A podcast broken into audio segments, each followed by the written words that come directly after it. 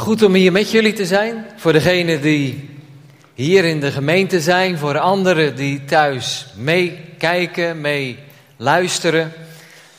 Nu of op een ander moment. Het is goed om samen te komen. Het is goed om ons waar dan ook verbonden te weten met de gemeente van Jezus Christus. En dat maakt het extra kostbaar in deze tijd.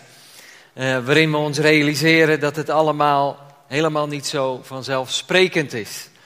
Maakt het extra kostbaar om samen te kunnen komen. Extra kostbaar om Gods woord te openen en de Heer te vragen: Heer, wat wilt u ons leren? Hoe wilt u uzelf aan ons openbaren? Waardoor mag ik groeien? En misschien luister je mee of zit je hier en denk je: wel, maar ik, ik ken de Bijbel nog niet zo goed. Ik weet niet zo goed wie God is of wie Jezus Christus is. Nou, dan zal de Bijbel je zeker helpen om daar meer in te gaan ontdekken. En daar wil ik vanmorgen ook eigenlijk met jullie wat meer bij stilstaan. Want um, we leven in een tijd waarin we eigenlijk overladen worden door een lawine aan, aan informatie, aan meningen, aan geclaimde waarheden, persoonlijke overtuigingen. En op allerhande manieren komt dat tot ons. Niet in het minst door het internet. Um, soms gewild, soms zoeken we ernaar. Gevraagd, maar ook ongevraagd. Goed bedoeld, met slechte intenties, oprecht en fake. Of het willen of niet. Er komen zo vreselijk veel dingen elke dag weer op ons af.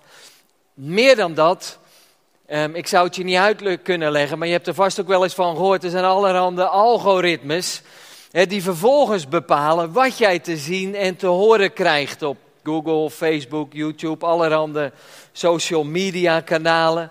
als jij op zoek bent naar uh, een bepaald onderwerp of een bepaalde leer, of het nu over de, de eindtijd is of opwekking of weet ik veel wat, wat voor thema je ook maar naar zoekt je zult erachter komen, dat heb je vast wel ontdekt. Een volgende keer zijn dat de dingen die naar boven komen in je zoekopdrachten. Dat is wat er dan naar je toe komt. Um, en zo'n zo'n algoritme gaat dan bepalen wat jij te zien krijgt. U zoekt en wij draaien. En ik denk dat we hiermee een cultuur zien ontstaan waarin we het gevaar lopen dat we ons steeds meer laten vormen door wat het internet ons aanbiedt en eigenlijk in steeds mindere mate door wat Gods woord ons wil leren, wat de Bijbel ons wil leren, hoe God tot ons spreekt. En naar mijn idee is dat een ontwikkeling waar we echt heel voorzichtig mee om moeten gaan. En deze periode waarin we nu leven, deze coronaperiode, waarin steeds meer online gebeurt, denk ik dat dat proces alleen maar versneld wordt. Um, je moet me goed begrijpen, ik gebruik zelf ook uiteraard het internet, ook voor bijbelstudie en om dingen op te zoeken en wel eens naar preken te luisteren. En ik heb heel vaak muziek aanstaan. Maar het moet niet leidend zijn in mijn denken, in hoe ik mij laat vormen. Dat moet toch echt Gods woord zijn. Het is de schaduwzijde die er is en ik denk dat die schadelijk is voor Gods gemeente de Bijbel zegt ook in de laatste dagen gaat Satan rond als een briesende leeuw om te zoeken wie hij kan verslinden. Nou, als Gods gemeente zijn instrument is om de wereld te bereiken met het evangelie en om mensen op te bouwen in hun geloof, dan zal dat zeker de plek zijn waar Satan die rondgaat als een briesende leeuw zijn tanden in zal willen zetten. Dus we dienen voorzichtig om te gaan met alles wat er van buitenaf op ons afkomt. De vraag is, hoe blijven wij als volgelingen van Jezus standvastig in een tijd waarin het steeds makkelijker wordt om ons mee te laten voeren door allerhande opvattingen en overtuigingen die voor de wereld waarin we leven heel normaal zijn. Hoe blijven wij standvastig? Misschien denk je, ja, maar 2000 jaar geleden was er nog geen internet, dus wat, heeft de Bijbel ons hierover te vertellen? Nou, veel meer dan dat je wellicht denkt. Vanmorgen wil ik jullie even meenemen naar een van de kleinste briefjes in het Nieuwe Testament. Hij past makkelijk op een A4'tje. Ik heb het uitgeprobeerd. Je hoeft niet eens de letters heel klein te maken. Gewoon normaal lettertype. Eén A4'tje. Het is een brief van een zekere Judas. Een kleine 2000 jaar geleden geschreven.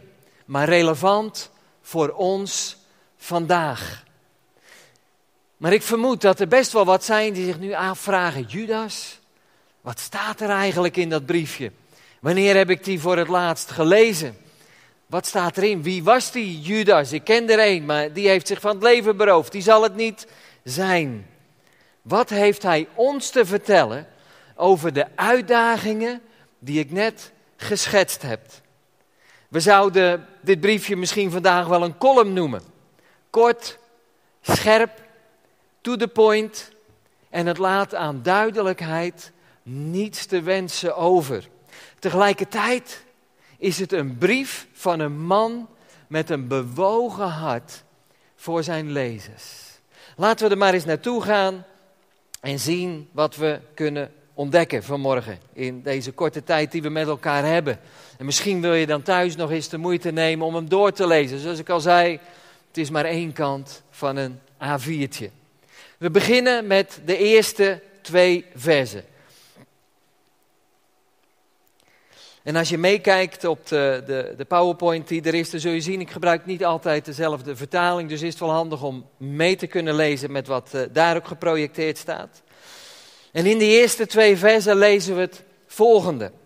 Judas, dienaar van Jezus Christus en broer van Jacobus. Aan hen die geroepen zijn door God, de Vader. Door Hem worden bemind en door Jezus Christus worden beschermd. Ik wens u barmhartigheid, vrede en liefde in overvloed. Nou, een paar opmerkingen over deze opening. voordat we de brief gaan lezen, is het goed om eerst te weten door wie hij geschreven is. Als ik een artikel lees of een boek of iets opzoek op het internet, dan wil ik altijd graag iets meer weten over de achtergrond van de persoon of um, de organisatie die erachter zit. Wie zijn ze? Wat denken ze? Wat zijn hun overtuigingen? Als je daarachter kunt komen. Dat is belangrijk. Nou, deze Judas is de broer van Jacobus. Dat zegt hij zelf. Het is de Jacobus van de brief van Jacobus, die iets eerder staat in het Nieuwe Testament. Hij is daarmee ook de halfbroer van de Heer Jezus. Hij is samen met Jezus opgegroeid in hetzelfde gezin. En net als zijn andere broers kon hij eerst ook niet geloven wie Jezus zei dat hij was. En dan kan ik ze nauwelijks kwalijk nemen. Ze zijn toch opgegroeid in hetzelfde gezin. ze hadden dezelfde moeder en een andere vader, maar dat begrepen ze niet goed. En ze konden gewoon niet geloven wat Jezus zei. Wie hij zei dat hij was. Dat hij werkelijk de zoon van God is. Die mens geworden is. Gekomen om te sterven voor onze zonden. Pas later na zijn opstanding leren ze hem kennen als de opgestane Heer. En dan weten ze, ja, hij, hij is werkelijk wie hij zei dat hij was. Hij is niet zomaar mijn broer, hij is God die mens geworden is. Dus Judas, eigenlijk net als zijn broer Jacobus, gaat er niet prat op dat hij de broer van Jezus is. Maar omdat hij Jezus heeft leren kennen, als de Messias, de door God gezondene, stelt hij dat hij een dienstknecht van Jezus is. In, in het Griek staat het zelfs nog wat sterker, doulos, een slaaf. Hij maakt duidelijk, ik wil hem volgen. Ik wil hem gehoorzamen. Hij is niet zozeer mijn broer, hij is mijn Heer.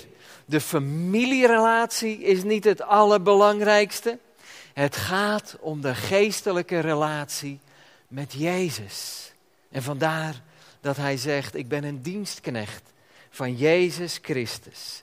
Vervolgens richt Judas zich niet tot een specifieke groep, maar tot alle gelovigen, zonder onderscheid. Toen de lezers aan wie hij zich in eerste instantie richtte, maar ook wij, vandaag.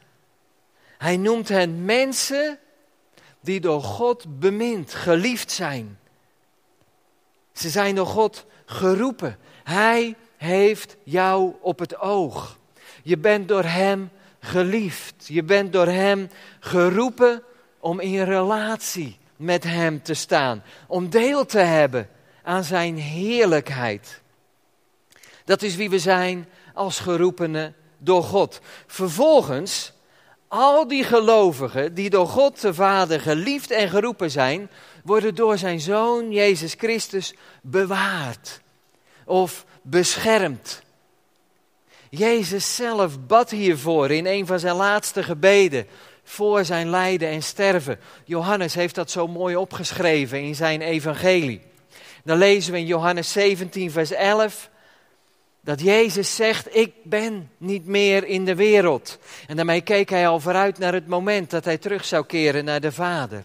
In zijn gebed zegt hij, ik ben niet meer in de wereld, maar deze. En dan bedoelt hij zijn volgelingen. Deze zijn in de wereld. En ik kom naar u toe, zegt hij tegen zijn vader. Heilige Vader, bewaar hen die u mij gegeven hebt in uw naam opdat zij één zullen zijn, zoals wij. Stel je dat eens voor. Jezus pleit voor ons. In Hem zijn wij veilig. Punt. Onder alle omstandigheden. Hij bewaart ons tegen de aanvallen van de duivel die op alle mogelijke manieren op ons afkomen.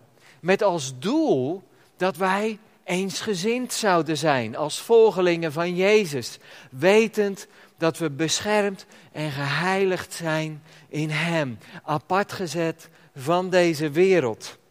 Dat ze één mogen zijn zoals wij één zijn, zegt de Heer Jezus, de Vader en de Zoon. Nou, tenslotte over deze inleiding. Hij wenste ons barmhartigheid, vrede en liefde in overvloed toe. Het is zijn wens dat het in ons leven vermeerderd zal worden. Niet een beetje. Hij zegt, ik wens je toe dat het meer en meer aanwezig zal zijn in je leven. Gods barmhartigheid, zijn zorgzame genade is nodig. Als we tegenstand ervaren. Gods vrede is nodig als er strijd is. En er aanvallen zijn op de gemeente of op ons persoonlijke geloofsleven. Zijn vrede bewaakt onze harten en onze gedachten in Christus Jezus. In Hem zijn we beschermd. En Gods liefde, ja, dat is het fundament van alles. In moeilijke tijden hebben we Gods barmhartigheid, Gods vrede en liefde in overvloedige mate nodig. En dus zegent hij zijn lezers daarmee. Zegent hij ons daarmee vandaag. Nou, dan gaan we vervolgens naar vers 3.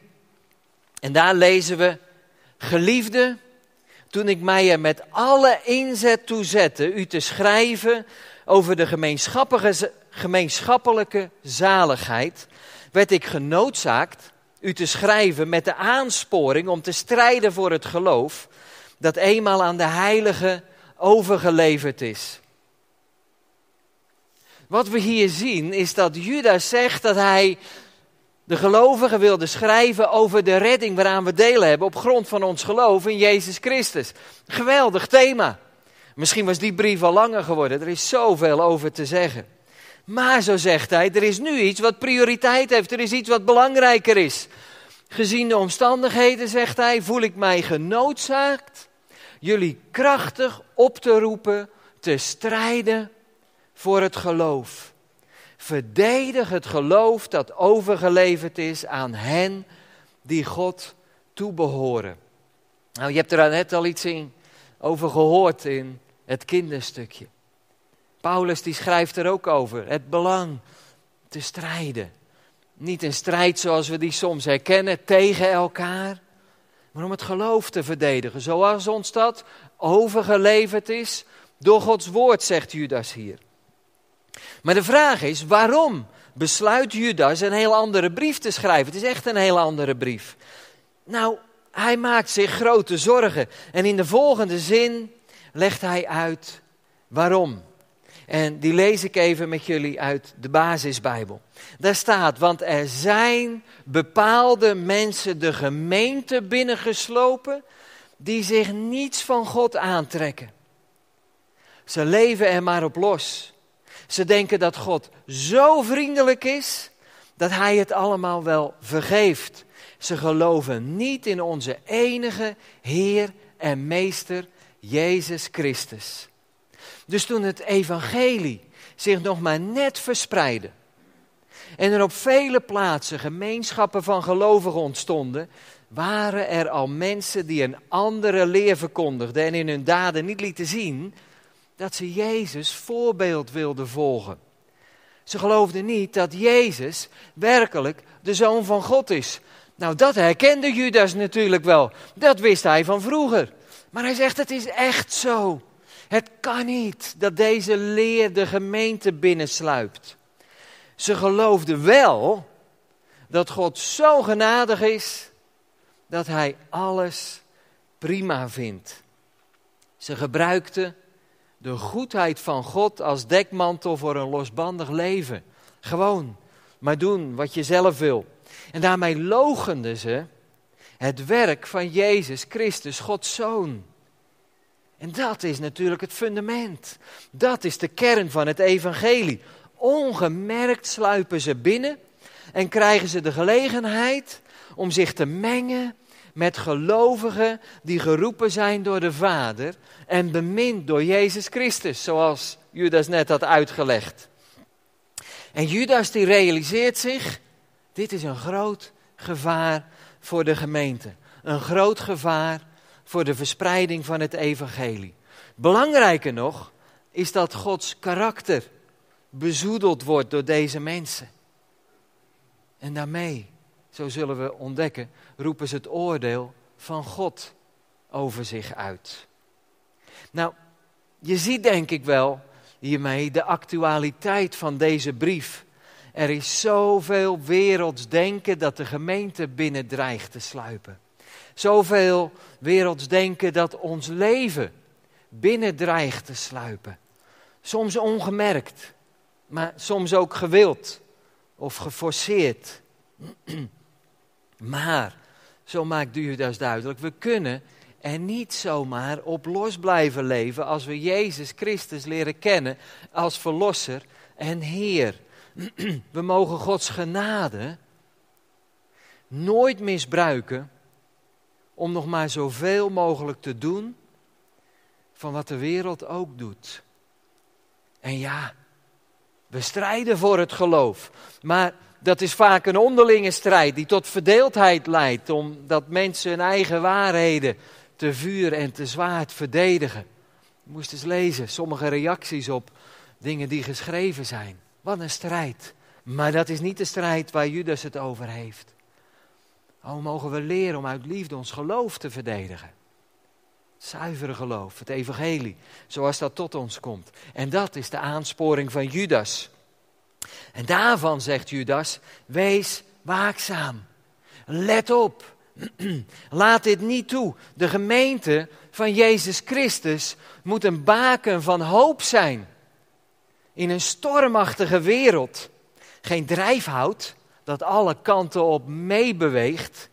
De boodschap van het evangelie staat vaak haaks op de praktijken en de overtuigingen van de wereld.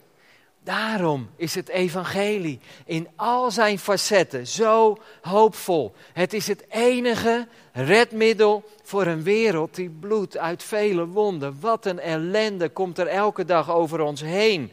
En daarom roept Judas op om te strijden voor het geloof, zoals het aan ons overgeleverd is. Het biedt bevrijding aan hen die gebonden zijn door de zonde. Het biedt genezing aan hen die verscheurd zijn door pijn, door verdriet, door ellende. Misschien zeg je ja, dat heb ik zelf zo ervaren in mijn leven. Dat is de boodschap van het evangelie. Dat is wat Jezus Christus heeft volbracht aan het kruis. Het biedt hoop aan hen die hopeloos de weg kwijt zijn. Jezus die zegt, ik ben de weg Ik ben de waarheid en ik ben het leven. Niemand komt tot de Vader dan door mij. Er is geen andere weg. Er is geen andere manier. Je hebt mij nodig, zegt Jezus. Maar als wij ons alleen maar druk maken met ons aan te passen aan de grillen van de wereld, dan verliest de boodschap van het evangelie zijn kracht. En Judas, die begrijpt dit gevaar en hij zegt, dit is zo belangrijk, hier moet ik jullie over schrijven. Nou, vervolgens wijdt Judas uit over de immoraliteit van deze dwaalleraars en het uiteindelijke oordeel van God over hen. Hierbij maakt hij gebruik uit bijbelse en een paar niet-bijbelse bronnen. En als hij waarschuwt over Gods oordeel, gebruikt hij drie voorbeelden uit de geschiedenis om duidelijk te maken dat God zeker zal oordelen. We hebben niet echt de tijd of de ruimte op dit moment om daar wat verder op in te gaan.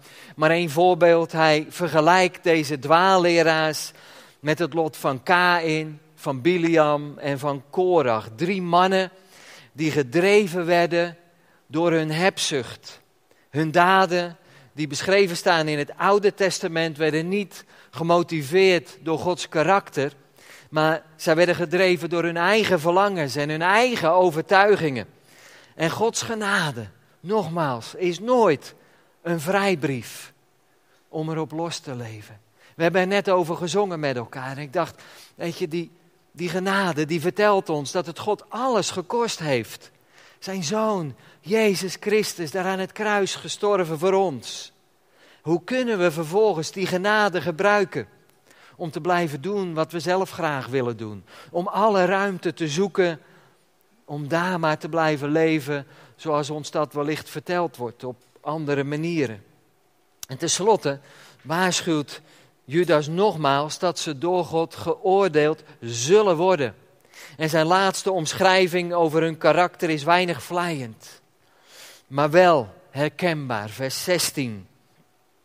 Ze doen niets anders, zo zegt hij, dan zeuren en zagen. Ze laten zich leiden door hun begeerten brallen maar wat en praten anderen naar de mond om er zelf beter van te worden. En zegt de enige liefde die zij kennen is eigenliefde. Nou, vervolgens maakt Judas duidelijk dat hij niet de enige was die hiervoor waarschuwt. Vers 17 tot 19. Dan zegt hij, maar Geliefde broeders en zusters, denk aan wat de apostelen van onze Heer Jezus Christus al hebben gezegd. Aan het einde van de tijd zullen er spotters komen die zich laten leiden door hun goddeloze begeerten. Het zijn mensen die verdeeldheid zaaien, scheuringen veroorzaken en alleen op het aardse gericht zijn. Zij hebben de geest niet. Maar Judas, die wil niet blijven hangen in zijn straffe woorden over deze dwaalleraars. Hij wil juist de gelovigen, hij wil juist u, jou en mij helpen om standvastig te zijn. Dat is het doel van zijn brief. Dus hoe gaan we op een goede manier om met alles wat er op ons afkomt? Dat is de vraag die we onszelf stelden. Nou, wat volgt is eigenlijk het mooiste gedeelte uit de brief. Met een van de mooiste zegenbeden uit het hele Nieuwe Testament. Eerst een dringende oproep aan de volgelingen van Jezus om te volharden in hun geloof. Leef als volgelingen van Jezus. Vers 20 en 21. Maar u, Geliefde, bouw uzelf op in uw allerheiligst geloof. En bid in de Heilige Geest. Bewaar uzelf in de liefde van God. En verwacht de barmhartigheid van onze Heer Jezus Christus tot het eeuwige leven. Je zou kunnen zeggen, er staat bouw, bid, bewaar en verwacht. In deze zin is het stukje bewaar uzelf in de liefde van God de hoofdzin. De rest zou je kunnen zeggen is daaraan ondersteunend. En dan krijg je dit. Er staat er, geliefde, bewaar jezelf in de liefde van God door te groeien overeenkomstig de leer, te volharden in gebed, daarin geleid door de Heilige Geest, en de komst van de Heer te verwachten. Nou, let op, want in vers 1 en 24 maakt Judas duidelijk dat God ons bewaart in Christus Jezus. in eigen kracht zijn we niet bij machten. Ik weet niet hoe ik mezelf moet bewaren. Dat gaat elke keer weer fout. En daarom maakt Judas duidelijk, ja maar het is God die ons in Christus Jezus bewaart. God belooft dat hij zijn kinderen nooit los zal laten. Ze altijd zal beschermen en behoeden. Om ze zo eens veilig deel te laten hebben aan zijn geweldige heerlijkheid. Dat is onze toekomst. Dat is wat er op ons wacht. Dat mag ons helpen om vandaag standvastig te zijn. Dus dit is het meest kernachtige antwoord op de vraag hoe wij om dienen te gaan met alles wat afbreuk dreigt te doen aan de gezonde leer, zoals dat vanuit Gods woord tot ons komt. Groei in je geloof door vast te houden aan de koninkrijksprincipes in Gods woord. Ook als die lijnrecht indruisen tegen allerlei populaire opvattingen die hun oorsprong vinden, niet in de Bijbel, maar in de wereld in werelds denken. Blijven we bij Gods woord, dan zal het ons opbouwen en niet afbreken. Dan zullen we anderen opbouwen en niet afbreken. Dan zal er eenheid zijn. Laat je daarbij in je gebeden leiden door Gods geest. Zoals Paulus zegt in de Romeinenbrief. Soms weten we zelf niet wat we moeten bidden, we hebben geen woorden. Dan zal Gods geest ons die woorden geven die we moeten spreken. En laat daarbij Gods liefde in alles over je waken. En zie met verlangen uit naar de komst van de Heer Jezus. Als wij ons denken en ons handelen voortdurend laten vormen door zijn beschermende liefde, dan zal er een krachtig getuigenis van ons uitgaan. Dat is natuurlijk ons verlangen, dat er een getuigenis van ons uitgaat. En vanuit dat perspectief volgt de oproep van Judas, vers 22 en 23. Je zou kunnen zeggen dat er staat, red wat er te redden valt. Hij zegt dit, u moet u ontfermen over hen die twijfels hebben. Anderen moet u redden door hen te ontrukken aan het vuur. Maar tegenover weer anderen moet u voorzichtig zijn met uw goedheid. Ontloop hen, want zelfs hun kleren zijn door hun zondige lusten besmet. Dus moeten we met wijsheid omgaan. hij zegt, daar waar redding mogelijk is, moeten we onze uitstrekken. He, ontferming hebben, moeten we liefde hebben. Moeten we bewogen zijn met de mensen om ons heen. Maar, zegt hij, kijk uit dat je niet door ze meegesleurd wordt. Dat je niet gaat denken zoals zij denken. Sommigen, zegt hij, die zijn niet meer te redden. Willen niet gered worden. Zorg dat je daar niet in meegezogen wordt. Nou en tenslotte kan Judas niet anders dan afsluiten met lofprijzing. Zodat onze blik volledig gericht is op de almacht en de grootheid van God. Deze twee versen zijn zo geweldig mooi. Luister maar aan Hem nu, die bij machten is om u, om jou, om mij voor struikelen te bewaren en je smetteloos te stellen voor Zijn heerlijkheid in grote vreugde.